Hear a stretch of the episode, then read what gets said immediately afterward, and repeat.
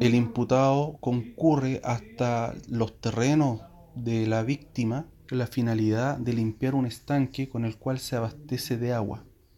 Lo anterior premunido de una escopeta, la cual no se encuentra inscrita a su nombre. Circunstancia en la que la víctima y el imputado se encuentran percutiendo este último, al menos en una ocasión, en contra de la víctima, resultando con las lesiones en materia de investigación.